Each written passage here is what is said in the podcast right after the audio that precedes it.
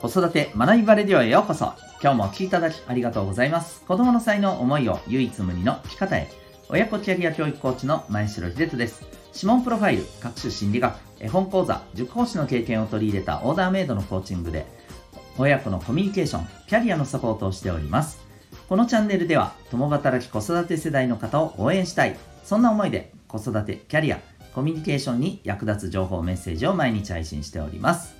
今回は第434回です。何か理由があるとは限らない。そんなテーマでお送りしていきたいと思います。この放送では、ママの笑顔が子供の笑顔につながる、小5ベビーシッター施設長の小5さんを応援しております。ということで、今日の本題に行きたいと思います。えっ、と、今日は、えー、そう、何か理由があるとは限らないというテーマなんですが、えっと、今日のトピックはですね、えー、物を取る、盗むということについてでございます。えー、お子さんやその周辺に関して、うん、まあ、あの、様々なね、問題が起きますけど、そこで、うん、あの、これに関してですね、えー、何かしら参考になるところがありましたらという思いでお送りしていきたいと思います。えっとですね、あのー、まあ、お子さんがね、えっ、ー、と、同じ子供同士で、えー、物を取る。あの、脅して取るっていうのはまた全然、あの、どちらもねよ、ろしくないんですけど、そこはまたちょっとね、違う問題になると思うんですけど、今日は、えー、この、まあ、こっそり盗むと。で、まあ大体子供なのでバレますよね。うん、まあお前だろうみたいな感じでね、バレますよね。うん、で、バレた後にっていうところの、ま、はい、あのそこでのそうですね、まあ、どう対応するべきかとかあれなんでとかですね、えー、お子さんのこのものを取るっていうことに関することでですねちょっと思うところがありまして。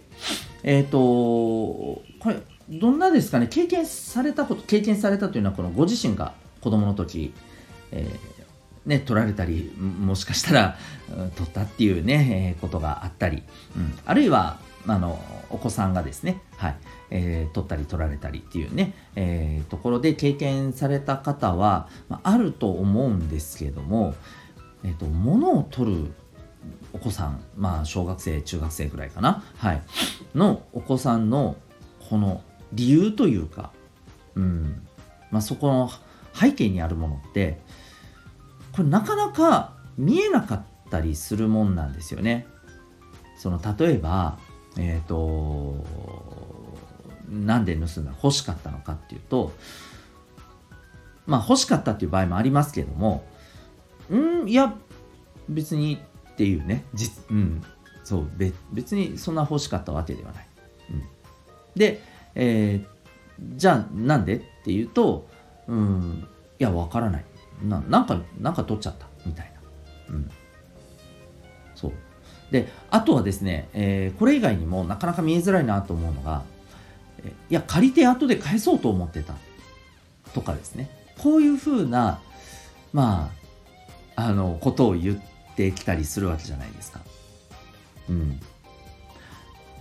なんていうかこう物を取るっていうこのこっそり盗むってなんというかあのすごく見えづらいんですよね。まあ、あのやってはいけないこと、うん、の中でも見えづらい、見えづらいっていうのは盗んでる行為自体が見えづらいというよりも、えー、そこに至るまでの、まあ、心境ですよね、うん、こういったものがねすごく見えづらかったりするんです例えば誰かをそれこそ殴ったとかですね、うん、なんか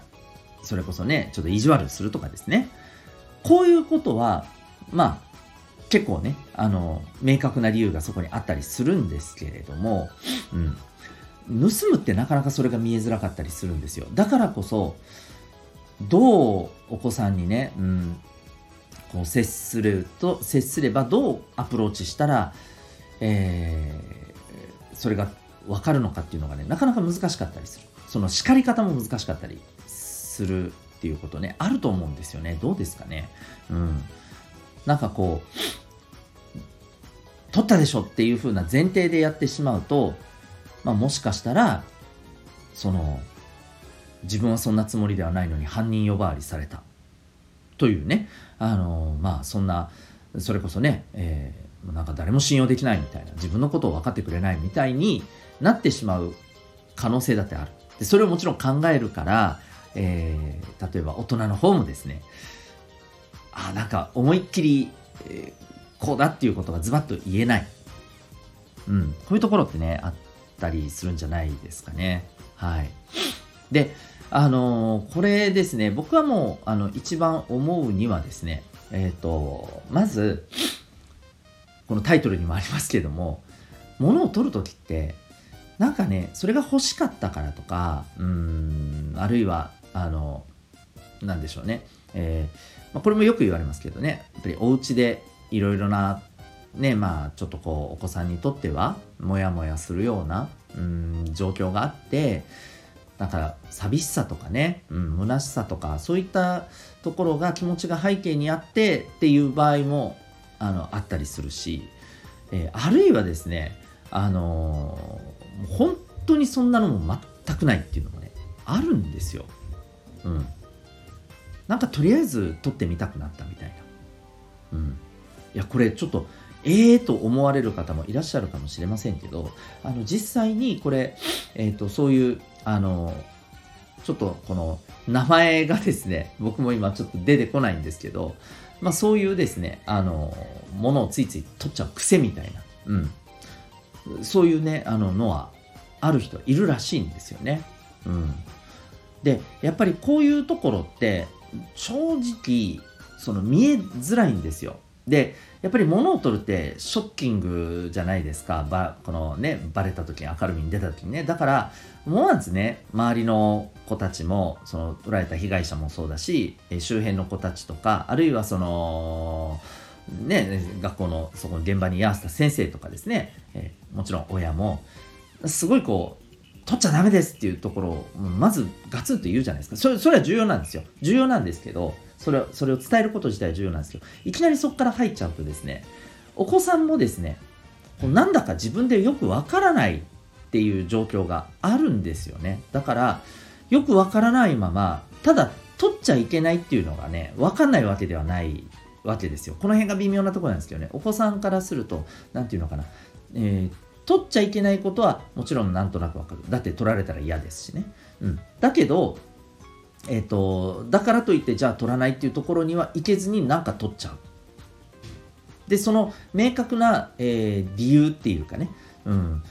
その行動に自分を突き動かしたものが何なのかっていうのが、えー、分からない。分からないまま、えー、ガツンと叱られる。でやっぱりね泥棒はあの嘘の始まり。ん？逆だ。嘘は泥棒の始まりとか。なんかこの泥棒をするってもうなんか本当にうーん何て言うのかな。もう人としてお前はダメだみたいなレッテルを貼られるような恐怖感ってやっぱあるじゃないですかだからもうとにかく必死になって、えー、もうそこでね嘘をついたりあのもうどう見たっておか論理的に矛盾してるよねみたいなことがあろうとなんだろうととにかくごまかすっていうところにやっぱり行っちゃう子が多いんですよ。うん、でもこれだとですね本当になんでそれが良くないのかとかじゃあどうやってそれをねうんちゃんと自分の中で、えー、きちんとね噛み砕いて、うんまあ、教訓としてちゃんと生かすのかっていうところにやっぱいけないんですよねだからよくあの物を取るっていうことが叱られても続いちゃうっていう子がねいたりするんですよね。うんこういうのってやっぱり根本的なところをきちんと抑えてないからなんですよ。うん。